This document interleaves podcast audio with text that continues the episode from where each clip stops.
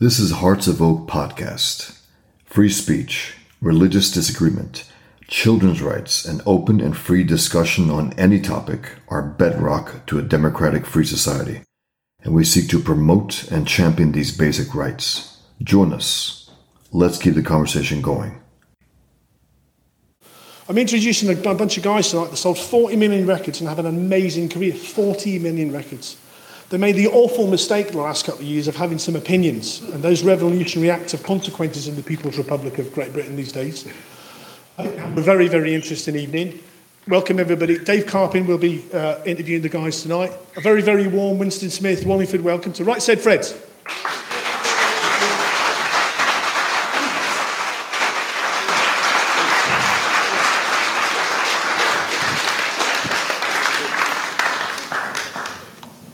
Thank you very much. My name's David Carpin. For the first 45 minutes, I'll be asking the questions, and uh, you can listen in and take a few notes if you like.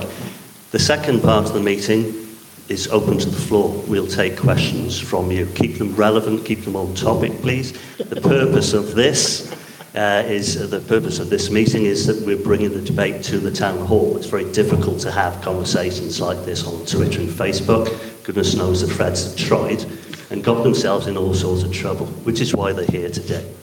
So, so let's talk about the pandemic. The government suggested that we had a pandemic. Oxford University suggested that we uh, reached the level tier three uh, epidemic, Okay. which is significantly less than that of a pandemic. And of course, Event 201 uh, in the John Hopkins University suggested that there was a plan beforehand. I mean, what's your take on what happened for those two years? Uh, okay. You go first. Um, my take, well, I can only say from our personal perspective. So, what happened from our perspective was um, we went into lockdown March 2020, and we live quite close to Heathrow. So, um, and we were told it was a lockdown, and we're just seeing lots of planes come, uh, go, um, go, go back and forwards. So we thought, well, that's a strange kind of lockdown. So we went up, we drove up to, to Heathrow, went up to arrivals at uh, Terminal 5. And there were planes coming from Beijing and, and Sao Paulo and blah, blah, blah. So we thought, well, that's a bit odd. So then we saw there was a march, or not march, like a demo protest or whatever, a gathering happening at Trafalgar Square. So we thought, out of curiosity, we'd go and have a watch, you know, go have a look.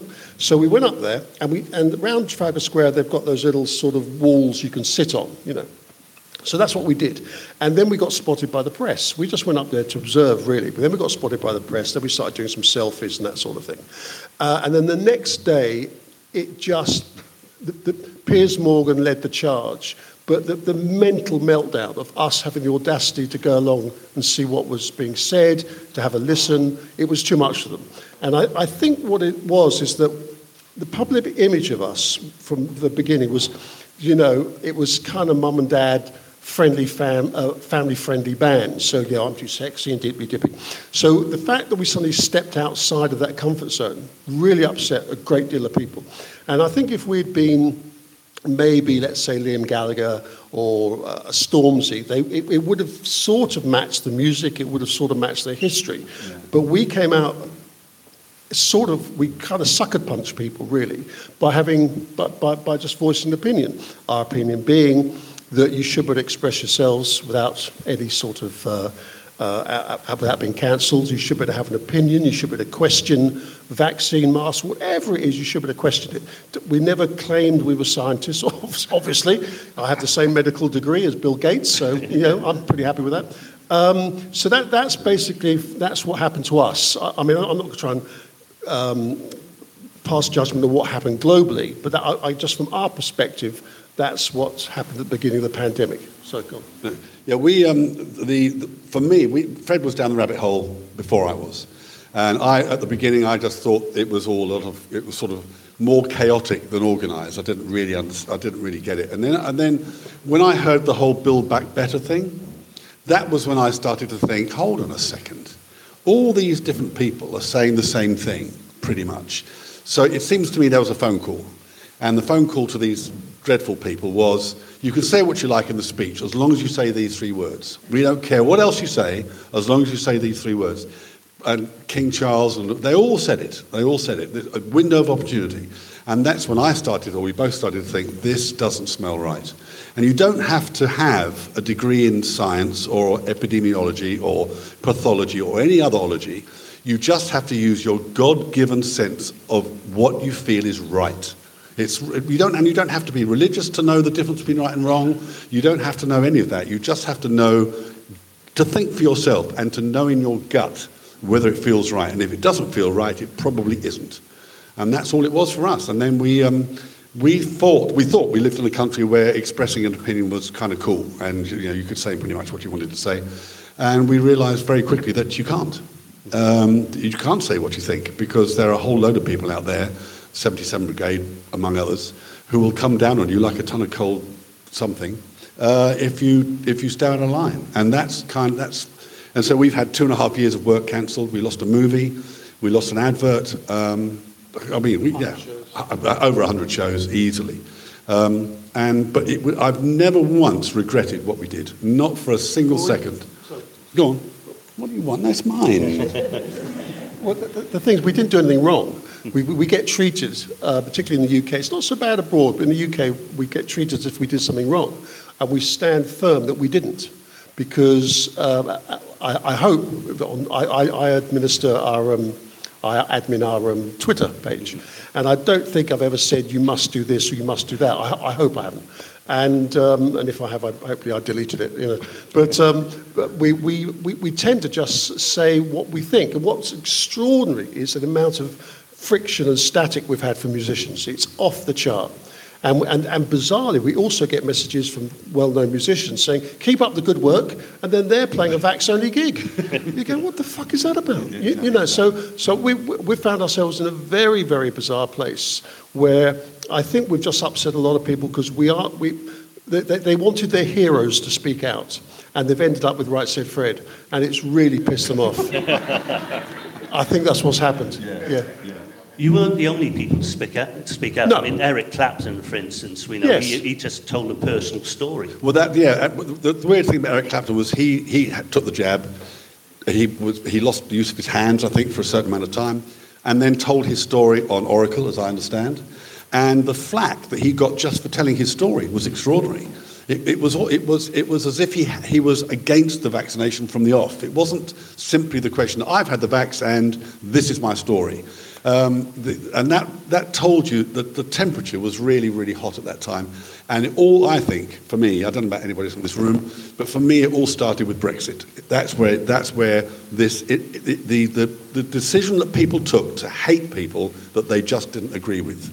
That, and the Brexit thing for me was a moment where we, the nation was completely divided, and we had no politicians at that time in this country encouraging people to talk to each other encouraging people to listen to the opposite view.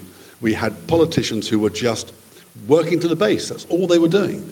And, um, and it's been the same with COVID. It's been the same ever since. We have had absolutely, I feel really strongly about this, as you can tell, we have had absolutely no leadership in this country from any leading politician. We've had, you know, Andrew Bridgen and Christopher, um, Christopher Chope and a few others, but broadly speaking, front bench on both sides have bought into the story, and it's a disgrace. You know, we've, we've been taught to be ashamed of our history, our culture, our country, everything. And it's, I, I cannot stand these people. They are a disgrace to this country, really. Anyway, I'll shut up now. Yeah, sorry. All right. so, on the subject of vaccines, surely an individual should have a personal choice. Well, yeah, I, that, our thing was with the vaccine was knock yourself out. If you want to have it, absolutely do. You know, do a bit of research and have it if you want to. Um, and we often mention Emma Thompson in this because it was the, during the, the, the, My Body, My Choice thing with the abortion thing. Do you remember that? And then, of course, when it came to the vax, it wasn't My Body, My Choice. It was Your Body, My Choice. That's what it became. And uh, so the, the, the, the vaccine, our, our position was never don't take it. It was always, we thought it was uh, uh, absurd to take it because there was no long term, um, uh, no detailed um, evidence to show that it was fully effective and that it was safe. Um, so it seemed to us to be an unwise decision to take. And now, of course, you have the, government and the pharmaceutical companies saying, well, we didn't force you to take it. We didn't tell you to take it. Oh, yeah, you did. Yeah, you did. You got other people to tell you to take it. That's what you did. So the whole deception was profound from the very very beginning. And when you go through, if you look through the you know the socials, that's what was going on two or three years time. It was insane. You had those that idiot Wallaby, Willoughby, whatever her name is, and and and, uh, and Schofield hugging each other through a through a plastic sheet. Yeah. I mean, it was it was it was bonkers. It was absolutely insane, and we should we should never ever allow that to happen again. And people should be encouraged to think for themselves. No politician will want you to do that. No politician will want you to do that. Politicians will want you to think what they think, and that must never happen. Um, and I, I, it's, it's, it, was, it was a failure of the British people to, to, to stop thinking critically for themselves. You mentioned a, a deception. The word mandate has two meanings. It has Yes. a meaning in Correct, English yep. language and it has a meaning in law. Yes. And in law, of course, it requires consent. And Yes. typically that consent is revoked, 100%, revoked yeah. on death. Well, Yep. clearly it was revoked before that because we're still here. But the point is it requires your consent. Yes. They didn't tell anybody that. No, they didn't. No, no, Also, no. But I won't need don't need mic because I can speak really loudly. Um, You need this for the, the uh, do, I do for the podcast. Sorry, you wouldn't be allowed to say mandate now, would you? It would have to be person date, yes. wouldn't it? I mean, from a diversity Only point of if you're view, correct. you know, if you really want, if you really want to go down that road, it's person date. It's like like person hole, or uh, or uh, it's just anyway. That's that's a, a simple observation from me. I'll give the microphone back to my brother. Sorry, what, what were we talking about? Yeah, what were we talking about? Remind Well, me. we're talking David. about mandates. Yes, yeah. I, I always found the um, I found the mask thing really interesting because uh, yeah, we, we've we've been involved in gyms and sort of, not health industry, but we've always trying to look after ourselves for years. And at no point have I ever met a dietitian, a nutritionist, a personal trainer, and we used to train with a sports scientist down in Brighton at the uh, university down there. And we used to take his advice and we used to do lots of treatments and, and tests on running machines, everything. No one ever said to me, what you should do is wear a mask and breathe in your own, is, is, is your own waste. No one ever said that. And, and, and then the idea that these masks were going to stop uh, a virus, but I just found really bizarre. And, and I'm mixed about, I mean, Richard and I don't agree with this, but I kind of think if you want to wear a mask, if that's what, if that's what turns you on, yeah, knock yourself out and do it. The trouble with it is it, it looks like an act of, of, of civility. It looks like you have been, you're cutting yourself off from society. That's what it looks like to me. So I'm very mixed about it. On the one hand, I hate them. On the other hand, if you want to wear it, uh, I, I kind of, if, I, if I'm going to be true to myself, which is freedom, freedom of expression, you want to express yourself with a mask, then I guess that's your choice, you know. You know. Do you think the mask had more of a psychological impact? Yes. And secondly, it's an occult symbol of, of slavery and subservience. So you know who's complying with the, Yes. with the agenda. Partly, yeah. Uh, My problem with it was that it's, it separated us from each other. So that you, when you were walking down the street, if somebody smiled at you, you wouldn't know. It, it, it, stopped the community in the same way that they stopped people going to pubs, they stopped people going to churches, they stopped, they stopped this. This is what they hate because they can't control it. And that's why everything went onto Zoom, everything, everything had to go through the socials because there they can control it. And uh, the, for me, the mask thing was more to do with the separation of people than it was the, whether, whether the masks were uh, effective or not. And I remember walking into a pub. Do you remember when they took your temperature when you, you walked into a pub with that silly thing on the thing? And I, my brother's daughter is a, is a medic, is a doctor, and she said they don't work. These things do, they just don't, don't work. Uh, but I walked into this pub, and this girl behind the counter, she pointed this thing at my forehead, and I said, I said, my, doc, my, my brother's um, uh, daughter is a doctor, and she says they don't work. And this barmaid said, but it says on the packet that's what you're up against. That is what you're up against. And, uh, you know, the, science of it, same with masks. I mean, I don't think, there's been many, many reports coming out now that m- the masks, even the, nine, the N95 masks, have a, have a very limited effect. Um, and people still wear them. So that it, it- we've got past the point. It's a belief system. Like, like being religious, it's, it has nothing to do with the science of it. It has to do with, with, with the kind of mental thing. Like you say, it's a kind of comfort blanket for some people, I think. Um, and I, but my big problem, as I say, was to do with if somebody was smiling at you, you couldn't see that, you couldn't understand it. You, it stopped us communicating with each other. That was the profound problem with it, I think. And in terms of testing, there are a couple of tests, the PCR test, Yes. so, so on and so forth. I mean, Yes.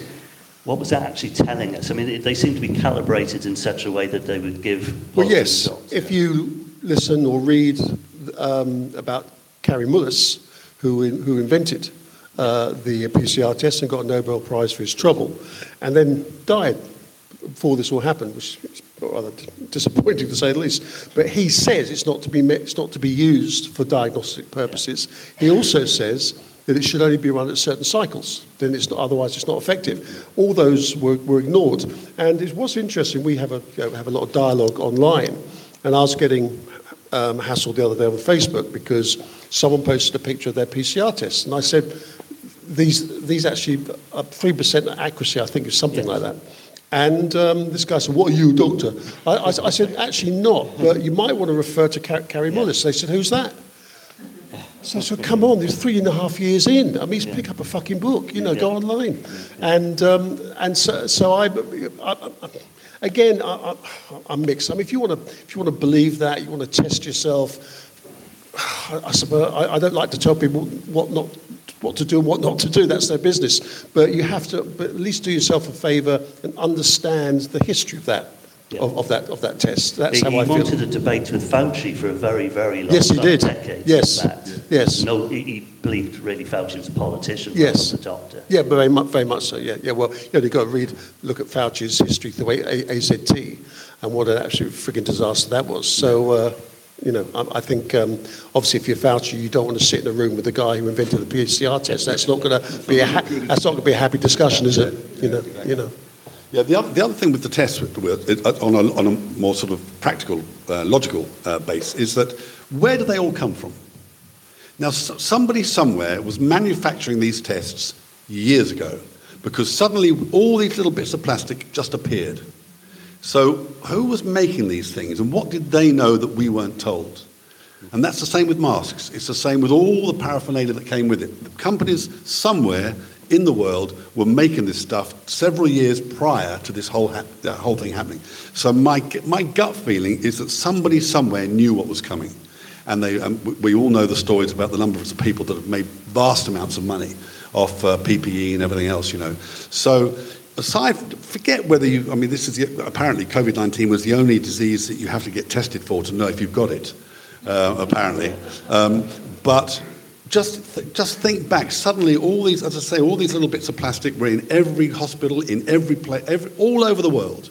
So, some, who was making this stuff, and how long did it take to produce all that stuff? So that, that tells me that somebody somewhere knew what was coming. Mm-hmm. That's all. That's it's that simple. And then the demonisation of over-the-counter medicine, which Oh. is Well, exactly. Yeah. I mean, I, I um, Got a story about that. Yes, I mean, what happened with with with me? I was I, I- felt like shit in 2021. Was it 2021? Uh, I think yes, it was. I Was 2000? No, yeah. 21, I think. And I, I felt really. I didn't bother with the test. I felt I just felt horrible. I, I'm asthmatic, so I had I, my breathing went very shallow. I was getting hot. So uh, by that time, we'd already we'd already. You know, if, if you speak out, you suddenly find there's this little network that you're plugged into. Even if you don't want to be, you are. So I phoned up one of the doctors who, who was speaking out, and I said, what do you suggest? He said, get some ivermectin. He gave me a, a link. That's what I did. It came. I took, uh, I took the, uh, I think it was eight tablets a day for five days. Gone. That was it. So uh, that, that was, and, and, and I, I have, uh, Richard, it, it's funny, in our family, I get all the viruses and illness, and he's never ill, ever. And so, so I'm asthmatic, I have uh, immune problems, I won't bore you, but anyway. So um, I have to be careful with, with how I look after myself. So I should have been incredibly ill. Based on what we were told, I was vulnerable and I should have been rushed into hospital and been very ill. I, I wasn't at all. Um, I think maybe because we look after ourselves, I don't know, maybe that helped. But um, I, I took the ivermectin and uh, I, I, I, I was fine in five days, back in the gym within two weeks. Yeah, yeah. One of the things about hydroxychloroquine, the whole thing about COVID 19, it took me the entire two and a half years of COVID 19 to know how to say that. when, I saw, when I saw it written down, I thought, hydran, hydra, hydra, you know. Um, but the, I, I, I, I think I had COVID. I, I'm not sure, but I think I had COVID, and I was in hospital. I had a cut head because I fell over in the bath, and that's why I was taken to hospital. But I think they might have tested me while I was there. But what was interesting to me was when I left, um, just out of interest, I asked the consultant nurse who came in to discharge me. I was in hospital for about two and a half to three days. And um, I just said to the nurse, uh, Have you ever heard of um, ivermectin? And she, the first thing she said to me was, Can you spell it? right. So I thought, Ah, right, okay. So I spelt it, and she looked, she obviously Googled it and looked it up on her phone. She looked at it for maybe five or ten seconds, shut the phone off, and walked out. Now, I, you, don't have to, you don't have to believe that ivermectin works. But if you're in the medical profession, you should know the name of it, at least. And you should know that it's available, uh, or if you want it. You should be aware of the, of the plethora of treatments out there for any particular condition. The fact that she didn't know it, I thought, was really telling. Um, and we have a friend who's a, who's a, a, um, a medic, and he, he had the same experience in hospitals as well. In fact, in one hospital, um, he happened to know he was in, ill in hospital. I don't know whether I don't know whether he had COVID. I'm not. He did. Okay, he was ill in hospital, and um, the tea lady was somebody that he knew, and she was doing the rounds. And she went up to while he was in bed. She went up to him and she said, "If you don't get out of this hospital, they're going to kill you." That's what she said. Now, you know, th- there's the whole story about once you're on a ventilator, it's, it's curtains, you know. Um, and at, the at his hospital at that time, they had bouncers on the door to stop you leaving. I mean, it was like, it was like a very expensive nightclub. You know, it's, it's bonkers. So, um, so he, he, he eventually left, and um, he believes that if his partner um, had been treated with ivermectin or hydroxychloroquine at the time, her cancer would have been in remission and she would still be alive. That's what he thinks. And now we have the whole thing about turbo cancer, which we've all heard about. And I used the expression once on Twitter, and some bloke said to me, You've just made that up. No, I haven't just made that up at all. Who wants to make that up? Who wants to make that up? Yeah, exactly. So it's, it, you know, you hear all sorts of stories now, and the most amazing thing to me is that nobody's, the, the date the press have been muzzled completely. Um, and now you have, I know it's a change of the subject very quickly, the whole Russell Brand thing on GB News with Dan Wootton and everything else. Now you've got Adam Boulton, who's a mainstream reporter, saying that Ofcom should shut down GB News because they're not telling the story. They're not telling the, the, the narrative. And I think what, during this whole COVID thing, I used to trust everything. I trusted the newspapers, I trusted the courts, I trusted the coppers, I trusted medicine, everything. And now I don't trust any of them. That's the, and that is a huge problem, I think, for the future. And the NHS too. I mean, it's, it's difficult to trust your own doctor. Some of the decisions that were made. Yes, it is. I mean, I, I, I think it's important to not see these organisations as one, uh, one, one, one, one um, what's the word I'm looking for? Thing. let's, let's use the word thing. Yeah, that's, my- that's, my sec- that's my secondary education coming through there. Um, so, so what, hap- what um, uh, yeah, so what, what's important is that, for example, we get, uh, we, there's a local cafe we have breakfast in regularly. The coppers are in there a lot. There's one policeman who always hangs back before all the other coppers leave to tell us to keep up the good work. We've had the same with firemen, we've had the same with loads of doctors and nurses. So it's really important to not see these people as, as, as, one, as, as one thing. Yeah. Uh, because they, they all have different opinions. They, some have to keep, uh, keep their thoughts themselves. So I think it's really important not to, oh, I hate the BBC. Because what was really interesting, we, we did um, an interview run about two months ago with BBC Regional. First of all, they were really supportive, really nice. Um, and on, I, I don't know if I should say this or not, but off, off mic, before we went live on air, quite a few of them said, keep up the good work. So that, that, that was interesting. So it's really important not to see these, see these organisations as one thought, because they're made up of you know, thousands of different people. You know. Exactly. Yeah, yeah. So, I mean, sorry. There you go. Yeah, with the, and this is with, the, with N- going back to the NHS, you mentioned this earlier, I got a, um, a text, I'm sure many people here have, um, it's time for your flu jab, right? And I've never had a flu jab, and um, I, st- I would never have one. Now, I, five years ago, I would have thought to myself, I don't want a flu jab because I don't need it. I don't really want to be jabbed with another lot of chemicals. That's, but now, I think, I don't trust the NHS not to put something else in it. That's the problem. It's, it's, it's that lack of trust that you, that you, that you, that, that, that's, that's now endemic, I think, in all sorts of areas. And uh, so, you know, it, whether it's the NHS or whether it's the coppers or whatever it is, it, there's always in the back of your mind, is this, is this the skinny? Is this the true story? Am I, am I getting the facts here or am I being fed more BS? And I, I think it's a huge, it's a problem for the UK and, and every country. You have to have, for a civil society to work, you have to have elements of trust in, in, in, in the institutions that, that govern the, the, the, society. And if you don't have that, it's a free for all. It's, it's very dangerous. You've mentioned your rights. I mean, COVID really attacked the individual's yes. civil liberties, inalienable yep. rights, constitutional rights, yep. right to travel. Yeah. Yes. Bodily integrity. Yep. Yes. Well, we um, we had um, all, our shows ca- cancelled, so we weren't travelling very much at all. But at the time, I had a place in Barcelona, and travelling in and out of there during COVID was just extraordinary. I was allowed to travel because I had family there and I had a property. Um, but on, um, on the, uh, I had exemption also not to wear a mask on the plane. And the animosity shown towards me was off the chart. So I thought I'd back myself up. So I got a couple of doctor's letters Um, one from a chief medical officer saying that I'm, that I'm, not to wear a mask. So I had these laminated, right, in, in, my backpack. So I'd walk on with my little lanyard, and they go, "Not so fast, Mr. Fairbrass. You know, where do you think you're going?" So, so they'd, they, yeah, so they'd say, yeah, "You can't come on the plane." So I said, "Why not?" They said, "Because you're not wearing a mask. Will you wear a mask?" No, I'm not going to wear a mask. So then I'd say, what, would you like to see a doctor's letter? They said, yes, we would. So I said, would you like to see two? At which point they had to take, a, the, the attitude changed extraordinarily because they went from almost medical advisors, if you like, telling me what they think is best for me, to me showing them a, a, a, um, an accredited document saying that I'm not to wear a mask. It was quite an interesting, you suddenly see them going, oh, uh, uh, uh, uh, oh I'm, I'm, a bit confused. My narrative has been questioned. What am I to do? And I had this a lot.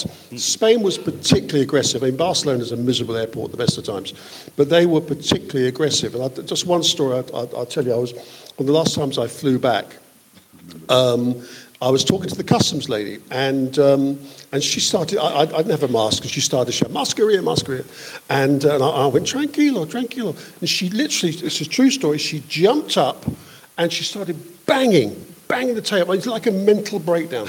banging the table like this. The police start turning up, and I'm just going, tranquilo. And then she starts shouting, tranquilo. the whole thing just tranquilo going back and forth. It was just insane. A copper came up who obviously thought she was maybe losing her mind, actually got her to calm down, and he escorted me through to security. But, she, but it, was, it was extraordinary. She, yeah, I think she was having a very bad day, and maybe I was the last thing she needed, and maybe her shift was ending or something, I don't know. But it was extraordinary to watch her actually go into this mental collapse because I wasn't doing exactly what she wanted me to do. It was extraordinary. We, we flew out, I can't remember what airport we were in when we flew out when I was holding the passport. Frankfurt. Frankfurt. And this is only a short time ago. And I was we were queuing up to go to, through passport control, and I had the very, very corner of my passport in my mouth because I was looking for something else. You should have seen the guy behind the, behind the glass. You're disgusting. You're disgusting. Go to the back of the queue and get yourself hygienically tested or something. And it's like, what is what's the matter with you? You know what I mean? It's like, so, so anyway, what we did was we just moved to the next, col- the, the, the next column, and the next guy was fine. He was absolutely fine. But this guy had some kind of, I don't know what it was. It was a kind of, it's a switch that's been clicked by, by the politicians, by his boss, by somebody, um, and all rational thinking has gone out of the window. And we had the same, although I can understand it because it, it was way back in the day in America, we had the same there. I did the same thing there. And I'm surprised I wasn't arrested. I mean, really, they went absolutely mental. It was just extraordinary. Uh, what, was it, well, what was interesting, what's interesting about the thing in Frankfurt yeah. is all the other uh, passport control guys had those um, grey gloves on, the really tight gloves. The one guy who didn't was this guy. and I was thinking, if you're so freaked out about germs, where are your gloves, mate? Where are they? It was extraordinary. But we just went literally five feet to the left, and this guy was good, fine. Which is going back to that thing we are saying. It's important not to judge these organisations as one as one thing because there's lots of different, thousands of different opinions within within those organisations. Yeah. And countries, because Spain was particularly harsh. Oh. Spain and Portugal. And Portugal. Portugal. And Belarus, Portugal. on the other hand, refused to declare a pandemic. Yes. Oh, did it? Oh, did they really? okay, okay. It's, it's, quite. I mean, different. Obviously, different countries have way much, uh, very different um, attitudes. And we were talking to these Americans yesterday, um, and they're from. Um, they're, the young girl had studied in Seattle, and Seattle. She said even now, she said 90% of people are wearing masks, um, even, even now. And, uh, and she said also the violence in some of these American cities. If you, if you walk around the wrong area with a MAGA hat on, they, you will get clobbered. Yeah. It, it's not like, oh, look at that loony with a MAGA hat on. It, it, you will get hit. So it, there's a, that level of, uh, it's a really odd thing the way this has happened. I think partly maybe Trump and people like that are at fault in as much as that they've, they've raised the temperature of this. I don't know. I can't say that, but that's true. Robert Kennedy Jr. is trying to, is trying to lower the temperature of this whole thing, um, and we'll, we'll see how that works. But, it's, but the, the temperature, both in the UK and obviously in America and in some European countries, has gone through the roof. And people are on alert the whole time to be offended, to be frightened, um, to be doubting, to whatever it happens to be. And um, I'm really pleased that I'm, you know, over the age of 50. I hate, hate to say. Yeah, all right, all right, all right. Whatever whatever, whatever. It's very cool to be over the age of 50, actually. Um, but I wouldn't want to be any younger, to be honest, because I, what's coming down the line, if you don't stand up and fight it, is pretty scary, I think. You know, I well, think you need to watch out, mate. this goes back to standing up for your inalienable rights. Yes, it is. Yeah, yeah. You have to stand yeah. under the Constitution and understand it. Yeah. In some ways, in the United States, it's easier. It's written down. It's a codified Constitution. Very, very much so. Yes, yes. Which but is why I think it's important for the British people to understand that these. Uh, to restrict people's travel, for instance, with yes. these 15 minute cities, these 20 miles an hour zones, they're yeah. completely it, against inalienable rights. Yes, it's just control. Yeah. And the thing is, if everybody just ignored the 20, 20 mile an hour, I mean, I understand 20 miles an hour outside a hospital, school, Schools, yeah. hospice, old people's home, I get all that. But when you're talking about uh, dual, ca- dual carriageways or, you know, the, the Westway going into London or, or Park Lane, it makes mm-hmm. no sense. Two o'clock in the morning, you've got to go 20 miles an hour down Park Lane. It's, it's bollocks. It's, yes. It makes no sense. There's a complete, there's a complete lack... That's an English expression. yes, that's a complete lack of logic. It makes no sense whatsoever. So therefore, you have to say, well, it's not. If it's not logical, what is it? Well, it's control. Yes. yes we, before we before we came here, we. Uh, looked up the Universal Declaration of Human Rights, which gets a bit of a pasting over here because the Tories want to turn it into a, a, a human rights or a British human rights thing, whatever. But it's interesting, some of the things that are, that are central to it. And Article 1 says, all human beings are born free and equal in dignity and rights. Well, it's not true, is it? No. It's just not true. So every single time the government, any government, comes down on you for any particular reason, they are breaking Article 1 of the, of the Declaration of Human Rights. The other one, everyone has a right to life. No, they don't. Everyone has a right to liberty and security. No, they don't. So you could go through this whole thing, and governments across the world and in the UK are breaking various articles of the Universal Declaration of Human Rights every single second of every single day. And we don't do anything about it. Why do we keep electing these people? Why? I don't understand it. I know you do. I've, I've often thought the best way to teach these swine a lesson is to not vote at all. The only thing that gives them credibility is the vote. If they, you know, they t- we have the election and they wake up in the morning and their vote is 2%, well, that's a bit of a shock. There's no validation for them to go back to the House. None. So we withdraw our support until you start behaving properly and representing the British people effectively, which you're not doing. Parliament is just an idea. If it doesn't work, in theory, it can be removed and well, replaced with something. Yeah, we, we forget that. We're, we're a bit like imagine if you hire a gardener, right? And the gardener comes in, you're paying him to do your garden. And one day the gardener comes in and says, Actually, I've decided I, I'm gonna, I think it'd be much easier for me, particularly, if we just concrete the whole thing. What we'll do, we'll knock it all down, we'll concrete the whole thing, How's that? No, but I'm paying you. You are my gardener. We pay these politicians. So why do we put up with their nonsense? Why do we put up with Rishi Sunak saying that he wants to make smoking illegal throughout the UK? Why? It's beyond me that we, uh, we seem to have forgotten who the boss is, and we are the boss. They are public servants. They are public servants. Well, Nice idea. nice idea. Nice idea. Exactly. Exactly. Yeah. So COVID was really an exercise, it seemed to be an exercise in removing these rights, and people Yes. were unfortunately complied with a lot of it, whether it be going to church, whether it be uh, travelling around Yes. the country. Yes. Uh, they were happy to be locked up. And now, in terms of um, being locked up, we're now looking at potential climate lockdowns Yes. down the line. I, I think they're going to really struggle. I've got to be honest. Although um, I think they will try this, and that maybe some countries, or maybe it'll be, you know, county by counties, postcode driven. I really don't know. Um, I can't read. them. I haven't got my glasses on. Um, something else I can't do. Shut up. And um, so I, I, I, th- I think. It, I think well, it, it was it was Nicole or Nicola Schwab, who's the daughter of Klaus Schwab and the lovely Heidi, Heidi I think her name is no Hilda Hilda, yeah What a nice Uh, gorgeous and um, she she said that COVID was a precursor. And we've had other people say that. Uh, Yuval Harari said similar things. So it's almost like a, yeah, well, we, we, we'll see what we can get away with, and then we'll start pushing you. And I, I feel that that's very much where we are at the moment. I do have a degree of hope that I'm not, I don't think the English are particularly prone to going out like on the streets like the French are, as an example. But I do think the English have this ability to shrug their shoulders and go, I'm not doing that. And, and we get a lot of that. We get a lot of blokes coming up, particularly, you know, manual labourers, you know, builders and blokes on the street. They just come up and say, yeah, good for you. And yeah, I'm, I'm not doing that bullshit anymore. And they've, yeah, even if they've had their jabs or wore their masks, they've got to the point of thinking, no, I'm, I'm done with this now.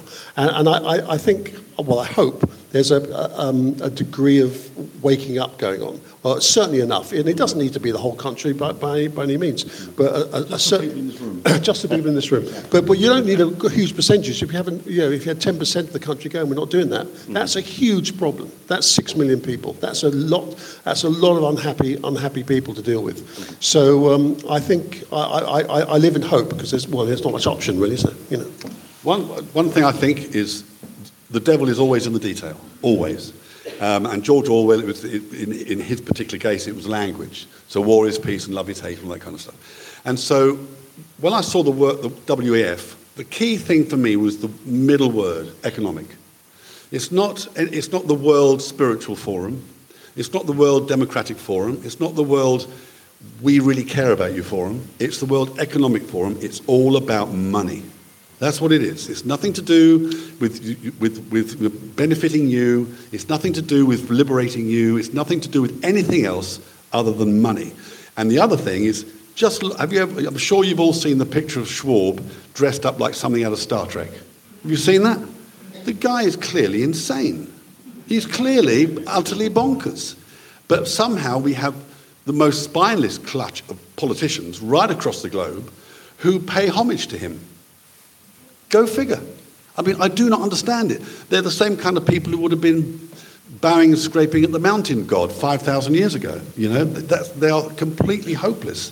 And if you can't spot a lunatic, uh, Yuval Harari, who wants to hack everybody on the planet if he had his way, these people are clinically insane. I really do believe that, and I think they need to be locked up. And I think they, people like the politicians who give these people space need to wake up and need to th- start thinking for themselves and stop thinking like the people they purport, purport to admire. Uh, it, it's a failure. This whole thing has been a failure of politics. The whole thing. They seem to be operating at a world level.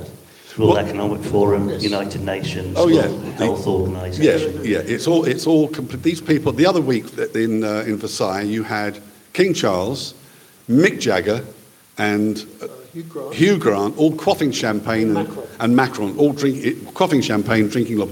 Do you think they care about you, really?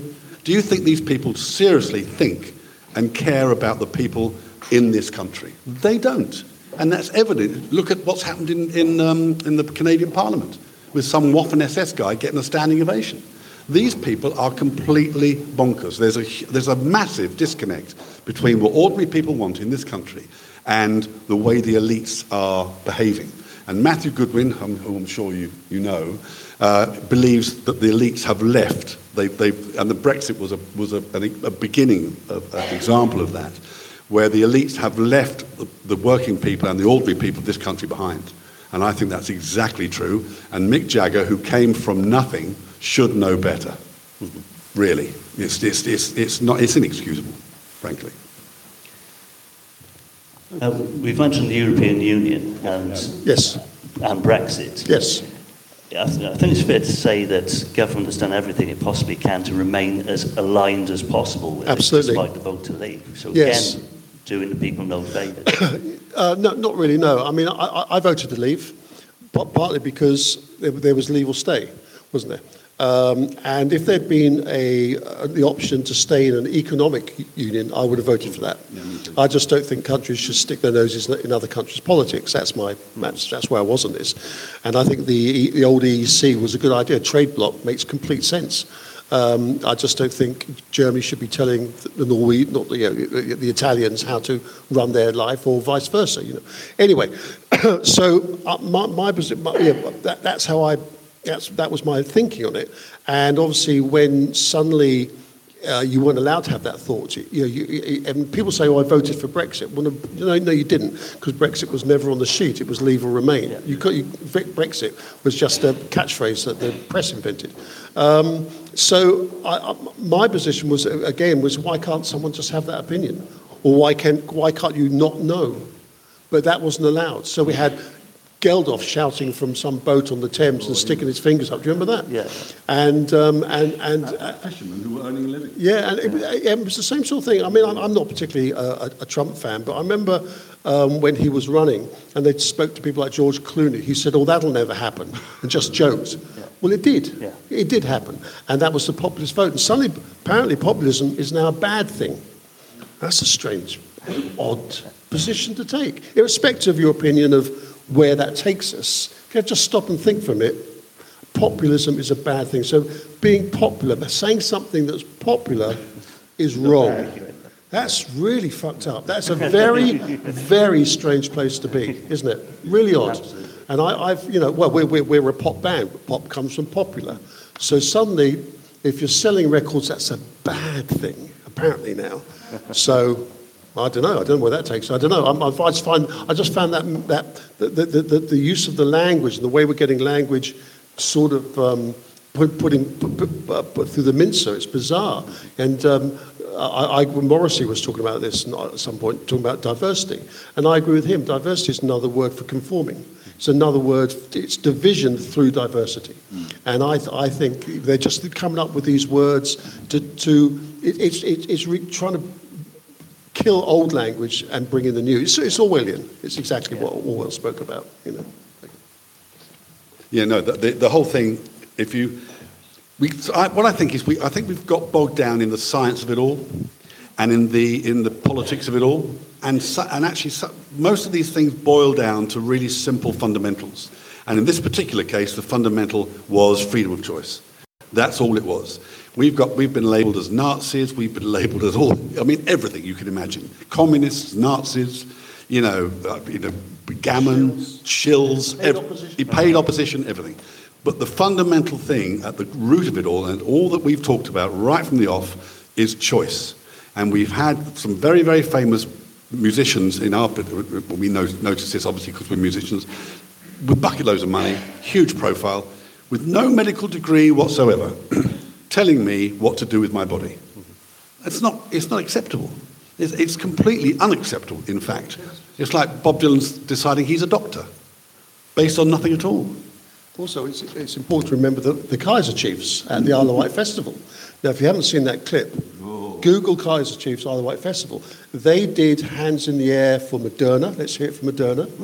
This is this is main. They were headlining. So you've got I don't know how many people at Isle of Wight we've ever been invited, so I wouldn't know. But um, uh, that's another story. And um, so you've got they, they're, they're cheering for Moderna, for Pfizer, and for Johnson and Johnson, and then they asked the crowd to boo the unvaccinated. Now, this is incitement. It's extraordinary. It's extraordinary. And these idiots, instead of going, hey, well, hey, hey, what, what, what do you think you're doing? This is meant to be a gig, you know. Um, but they but they just do as they're told. And on a slightly different uh, note, we were doing a corporate Oh, I know you're going to say. about 10 years ago. And bands don't admit to doing corporates, but every band does because it's good money, you get treated well, and it's, and it's, yeah, it's, it's a bank run. And we were doing this, uh, this, this corporate for this company. I won't mention the company, but they're- the guys, what the guy asked us or asked Richard, in between songs, can you do that, right?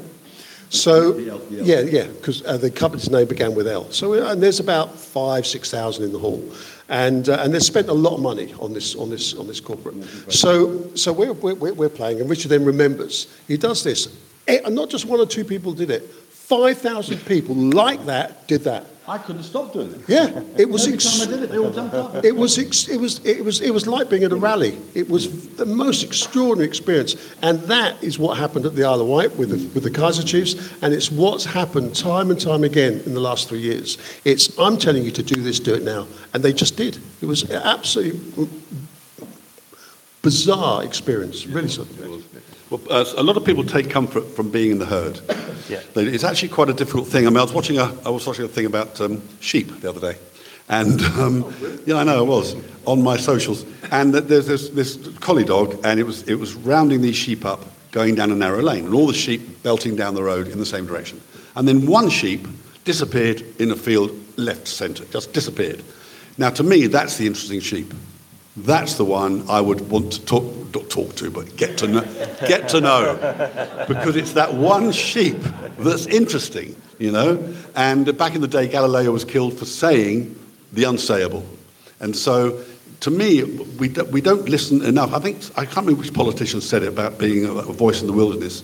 And one thing he said is the thing with the voice in the wilderness, it carries a lot further because there's nobody there. And I think that's a really interesting idea. And we should always, never use, you know, the herd is not a blanket, a safety blanket. It's a dangerous place to be. And also that's why I keep saying, we both keep saying, think, always think for yourself. And always have a slightly cynical um, uh, head on your shoulders, particularly when it comes to politics. Now, one question I'd like to ask everybody here very quickly is, five, imagine, put, go back five years, put your hands up if back five years ago you would have trusted politicians to look after your welfare as best they could. Put your hand up. Right. Okay, two. Right. Now, how do you feel now about those same people looking after your welfare? Exactly. Nobody. So, what's happened in the intervening time is that we have woken up. We have woken up to the fact that our elected representatives do not, by and large, serve our purpose. They do not, they're serving other people. Do we think Rishi Sunak is really, is, is not communicating with the WEF? Of course he is. Do we think that Biden's in charge of America? No, he's not. So, so we've learnt that. And in a way, COVID 19 has been a blessing from that point of view. I think it's woken us all up to the fact that honour and truth in politics is very rare. And it's a, it, it's a, it's a, it's a, it's a, it's a lesson that we need to relearn and we need to demand it of politicians that they are truthful and honourable. And that sounds really old fashioned, but that's what it is. And I don't care who Johnson sleeps with, I don't care. It doesn't bother me, or Mitterrand, or anybody else. What I care about is are you telling me the truth about politics, about social care, about defence, about who you answer to? That's what I want to know. And uh, I think we, as a, as a, as a people in this country, I, I don't think we think about that anywhere near hard enough. I really don't. I'll shut up now. Do you think politics has changed in that you've got one set of people that just want lots of government and another set of people just want to be left alone? Yes, I also think I think Blair was the catalyst for this. I think Blair changed the uh, the landscape in politics. I think the career politician. I think he. He, he, he sort of was the beginning of that. And if you go back, you, you watch Peter Shore at the Oxford uh, debate, you, li- you, you listen to Tony Benn read some of the stuff. He, he talked about um, Robin, Robin Cook, uh, John Davis, uh, even Thatcher. You know, whether you think of her, at least she had an opinion that was hers. It wasn't bought, or it certainly didn't appear to be.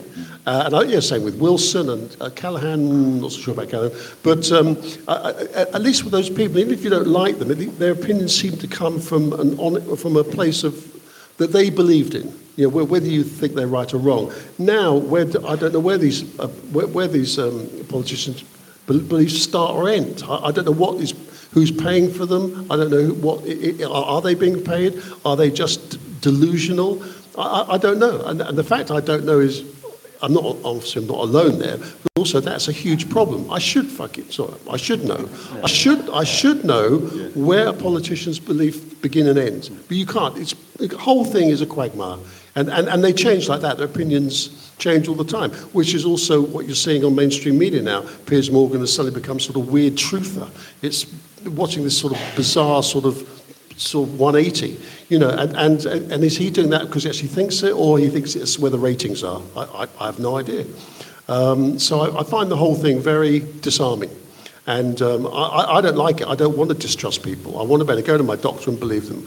I want, if I'm stopped by a copper in the street, I want to think it's for the right reason. Do you know what I mean? I, I- I don't want, the, I, I don't enjoy this complete lack of trust. I think it's really unhealthy for, for everybody. It, it looks as if that it, they're not politicians as such, they're pushing agendas. Yes, they are. Yeah, they, they, I, it, it, to me, it's, it's just a, it, it's the revolving door. You know, Van Tam is off. He's got his new gig, isn't he?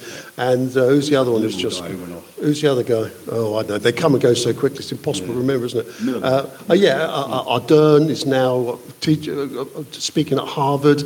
And who's the other? Who's that dreadful man from Australia? Uh, he's he's stepped down, isn't he? Morrison? Uh, yeah, Andrews. Andrews. Andrews, yeah, Dan Andrews, he's, he's, he's gone. Um, and, and I just believe, I, know this sounds a little bit sort of conspiratorial, I believe he served his purpose. They're done with him. He's going to get a nice backhand or whatever, however it transpires. Moved and, around. And he's, he'll be moved into Morgan Stanley or whoever the hell it is. And that's, you know, what, whatever you think of some of the old politicians, and when they, when they, when they stopped being front bench, they actually just went to the back bench and served, served the community. That doesn't happen anymore. They, they, they just seem to go, right, that's not, is it that time already? You know, and uh, I, I find the whole thing just, yeah, really, really depressing. Yeah, yeah. And half a dozen uh, MPs resigning in the last 12 months is a little unusual. I'd. Yes. Yeah, yeah. Also, but looking back, when I mean, Edward Heath has got a very mixed reputation, but whatever you think of him, even when he lost the leadership of the Tory party, he stayed in the House. He served his constituency until the very end. Tony Blair, the minute he lost the leadership, he was off, stuffing his pockets uh, doing, the dinner, doing the dinner circuit. Same with Cameron. These people are not decent people. They are not. They do not care about the people that they supposed to represent. They just don't. I What? thought you went off for a second. Did I? Did I go off? No.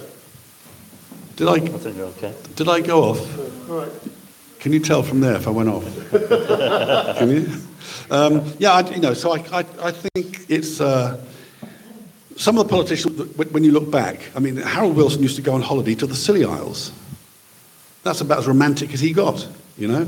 Now they they go off and. I mean, I remember with Blair that when he was um, seeking to be MPM, the first thing he did was he went over to Murdoch's yacht to make sure that he had the sun on board. You know, that's what you're dealing with. You're dealing with people who don't truly believe in anything particular.